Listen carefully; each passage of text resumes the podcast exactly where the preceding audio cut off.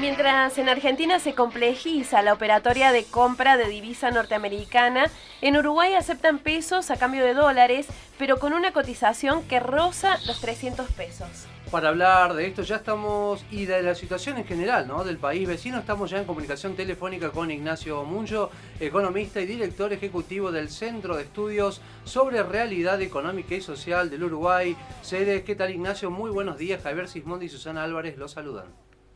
Buenos días Javier, buenos días Susana. Un gran gusto saludarlos desde acá de Montevideo, Uruguay. Una mañana soleada que está ahora en este momento. Estaríamos envidiando eso, aquí está nublado, aquí en la ciudad de Río Cuarto, con posibilidades de, que caiga algún tipo de precipitación. Ignacio, ¿qué es esto del dólar bro que se está hablando mucho aquí en Argentina? ¿Hay mucha demanda de argentinos eh, respecto de este tipo de dólar? Bueno, esto generó bastante ruido en los últimos días, cuando se vio las pizarras de algunos cambios de Montevideo, más allá del Banco de la República Oriental del Uruguay, que es el BRO, eh, una cotización muy, muy baja para el peso argentino, jamás vista, que refleja más que un valor de mercado, porque está bastante eh, más alto acá el, valor del dólar, si uno viene con pesos argentinos, que lo que está en el dólar paralelo o el blue en Buenos Aires, refleja más que nada la, la incertidumbre que existe hoy en Uruguay sobre lo que va a pasar con la economía en Argentina.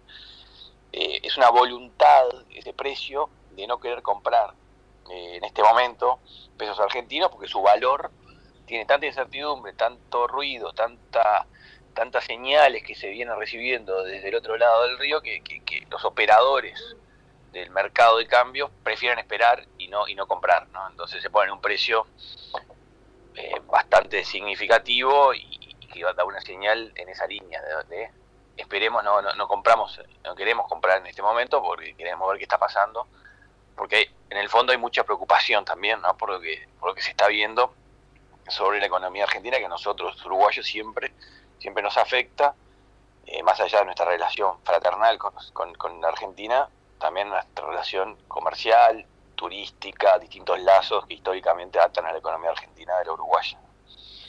Ignacio, buenos días. Susana lo saluda. ¿Qué es lo que preocupa? ¿Cómo se ve desde allá la situación de Argentina? Bueno, se ve una situación que es una especie de vuelta al pasado, pero profundizado. Eh, se ve como se toman medidas que ya se han tomado en el pasado y que no han sido efectivas para, para generar ni una este, estabilidad de valor del dólar, ni una recuperación de la economía. se, ve, sinceramente, o sea, una economía que está en una situación crítica, en una situación de emergencia y que se toman medidas que son manotazos eh, desesperados para frenar eh, bueno, eh, una, una, una desconfianza generalizada del sector, del sector privado. Ignacio, la institución que usted preside trabaja sobre un índice que, muestra el nivel de actividad económica del Uruguay. ¿Qué muestra el índice líder en estos tiempos de pandemia?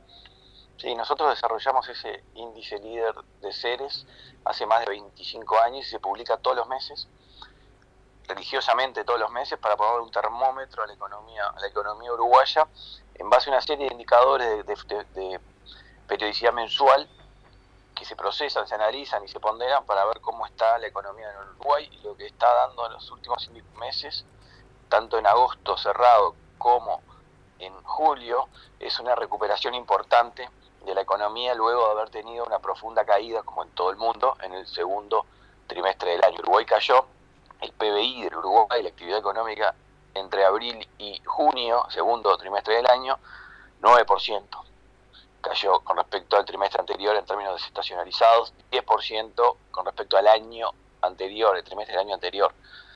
Eh, la mitad de lo que cayó en otros lugares, es verdad, pero es una caída también para el Uruguay muy importante. Afortunadamente los datos que, que tenemos nosotros, que son de más corto plazo, porque el PBI del tercer trimestre, el que estamos terminando ahora, se conocerá recién en diciembre, tanto acá como en Argentina, como en el resto del mundo. Recordemos que el PBI se conoce tres meses rezagado de una vez que pasó la actividad económica de ese trimestre.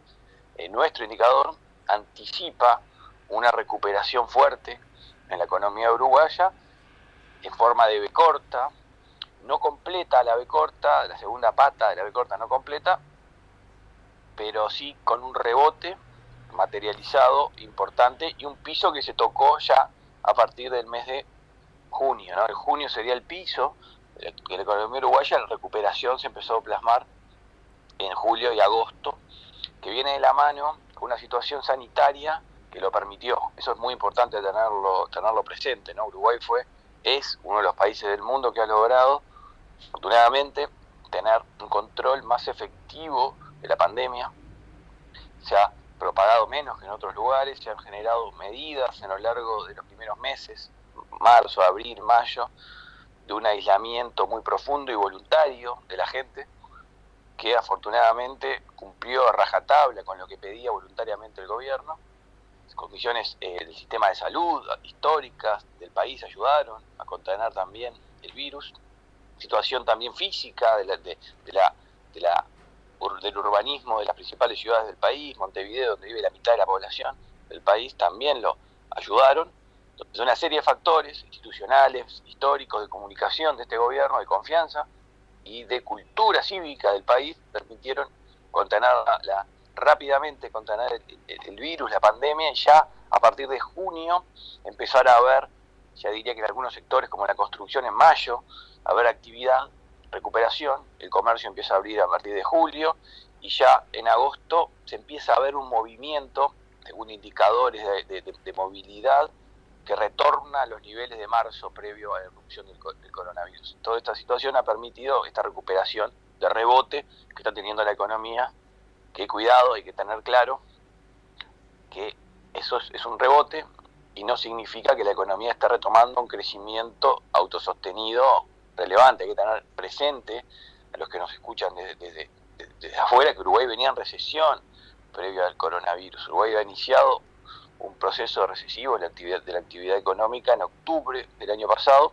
había caído ya el último trimestre del año pasado, había caído en el primero, previo también al coronavirus, obviamente cae muy fuerte en el segundo trimestre y ahora se recupera, pero estamos lejos de volver a los niveles de septiembre del año pasado, donde la economía estaba todavía creciendo.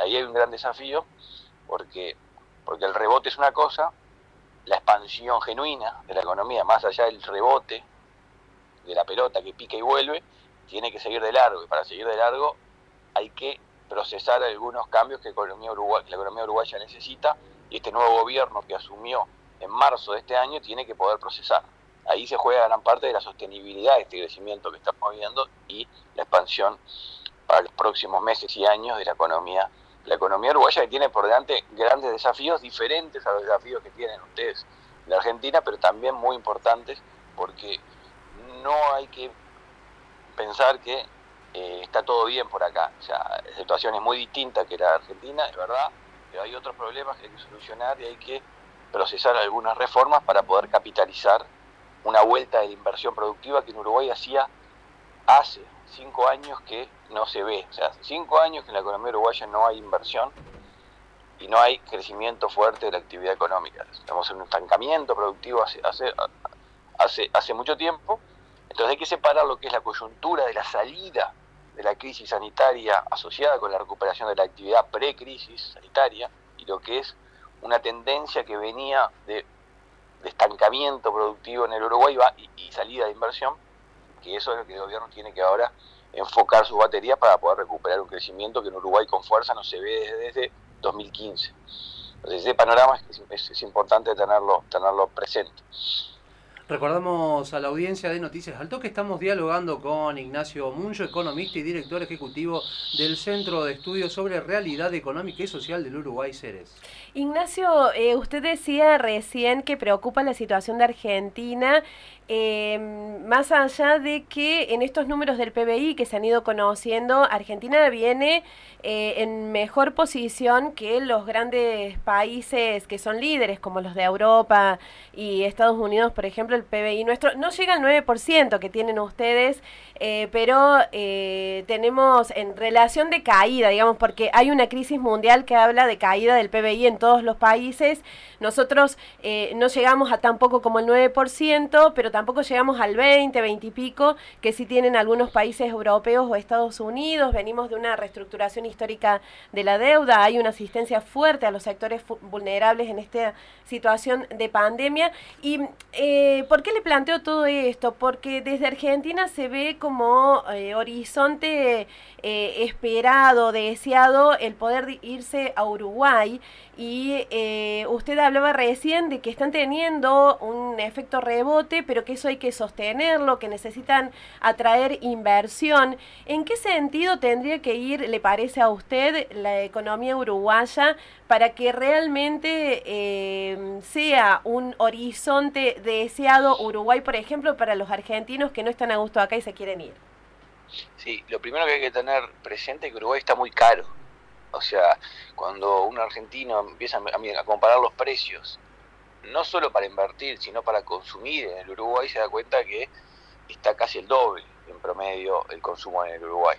Eh, esto es una situación complicada, porque hoy está, esto está frenado, el desplazamiento de consumo que desde Uruguay hacia Argentina está frenado por el cierre eh, de fronteras, pero a la medida que, que se, se abra, después de la crisis sanitaria, se abran las fronteras, va a haber muchísimo consumo uruguayo que se va a desplazar a Argentina del otro lado del río Uruguay o del río, del río de la Plata desde Montevideo a Buenos Aires, porque eh, vale la mitad las cosas. Eso, que eso es el primer, primer eh, punto. muy, está muy caro en Uruguay. Y para invertir los costos para producir son muy elevados también. Eh, esto viene hace tiempo. La, baja, la baja competitividad de la producción y la baja productividad de la inversión que hoy tenemos en Uruguay complica atracción de inversión del extranjero, no solo de Argentina, ¿no? del, resto, del resto del mundo. Hay que recordar que estamos en una situación también única a nivel internacional con tasas de interés globales nulas cero. O sea, hoy el retorno global a, la inversión de los grandes inversores globales es prácticamente cero porque las tasas están en, niveles mínimos históricos jamás vistos a nivel internacional. Entonces, hay, hay interés en invertir en economías de América Latina. Uruguay está primero en la lista de interés, lamentablemente, porque estamos tan caros y porque la productividad es baja, porque necesitamos ser más productivos para generar rentabilidad atractiva para los inversores. Eh, no estamos capitalizando todavía todo el interés que hay. Y no va a ser fácil capitalizarlo porque cuando el inversor, ya sea argentino como el, o el resto del mundo, se pone a hacer los números, el interés existe, mucho de Argentina, repito, y mucho del mundo. Pero una cosa es el interés, otra cosa es materializarlo en una inversión concreta, productiva, que contrate trabajadores y que ponga a mover la economía. Más allá de una inversión de, comprar un inmueble o poner fondos en una cuenta bancaria cuando estamos hablando de una inversión que, que, mueva la economía, cuando uno hace las cuentas, el inversor hace las cuentas, se da cuenta que tiene poca rentabilidad porque los costos son, son muy elevados. Ahí es el, gobierno, el gobierno tiene una agenda muy profunda e importante de reformas para reducir esos costos, ser más productivo el país y generar los incentivos monetarios para que haya interés genuino y se concrete la inversión privada extranjera en el, el Uruguay. Ahí está el gran desafío que tiene el país por delante. O sea, cuando uno lo ve a primera vista, parece muy atractivo, después cuando viene a hacer los números se da cuenta que queda muy poco para el, para que, para el que invierte porque los costos son muy elevados. Ahí, repito, se juega gran parte del partido que tiene el Uruguay por delante. Y nosotros preguntábamos casualmente este tema porque hace un tiempo atrás, por ejemplo, aquí los medios nacionales reflejaban a la República de Chile como también el, el faro donde los argentinos tenían que fijarse en, cuestiones que tenían que ver con, materias económicas, sociales, políticas, hasta que bueno, empezaron a suceder estas crisis eh, que llevaron adelante un, parate importante en el país trasandino y hoy los medios nacionales muestran al Uruguay como una especie de panacea o como el lugar donde los argentinos tienen que ir. Pero bueno, usted Ignacio eh, está haciéndonos una radiografía ¿no? de, de, de la República Oriental del Uruguay, donde la situación no es tan fácil como se ve de este lado del río. Sí, hay que tenerlo claro, esa es la realidad. Uruguay es un país que se ha vuelto caro y que necesita algunas reformas. Ahora es importante también marcar diferencias con otros países de América Latina, como por ejemplo Chile. Uruguay tiene un activo muy valioso para las corporaciones internacionales, esto me lo han expresado personalmente, los principales ejecutivos de, de toda América Latina a cargo de multinacionales, que es el único país que durante el año pasado, previo al coronavirus, en toda América del Sur, y, de México, en realidad, de América, toda América Latina no ha tenido afortunadamente movimientos y manifestaciones sociales violentos en las calles, muchos de los casos con, con muertes, como se vio en, Chile, pero también en Colombia, en Perú, en México, en Centroamérica. Uno agarra el mapa de América Latina, va marcando de dónde hubo manifestaciones violentas masivas contra el sistema político y contra, contra las instituciones, y Uruguay es la única excepción.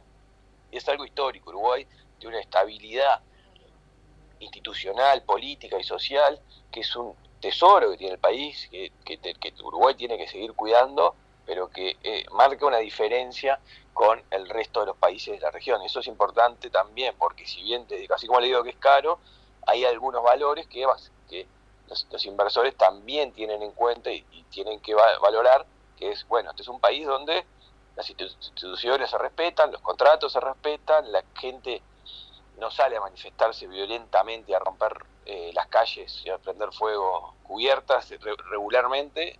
De hecho, eh, es, muy excepcional, más, mucho más excepcional que en el resto de América Latina, y, eso es como una especie de marca país que tiene, que tiene, que tiene el Uruguay y que hoy lo diferencia en el caso de Chile, que había sido, como ustedes decían, la vedette de América Latina en materia de, inversiones y de, crecimiento. lamentablemente Chile quedó de lado, eh, la verdad que estaba viviendo una profunda crisis institucional que ahora con la pandemia quedó un poco, un poco eh, nublada, pero vuelve ahora con fuerza. El problema este profundo que, ha tenido Chile el año pasado, nosotros por suerte en Uruguay no lo hemos vivido y lo tenemos que cuidar mucho para que no, no, no tener una sorpresa tan desgarradora como la que tuvieron nuestros hermanos de Chile.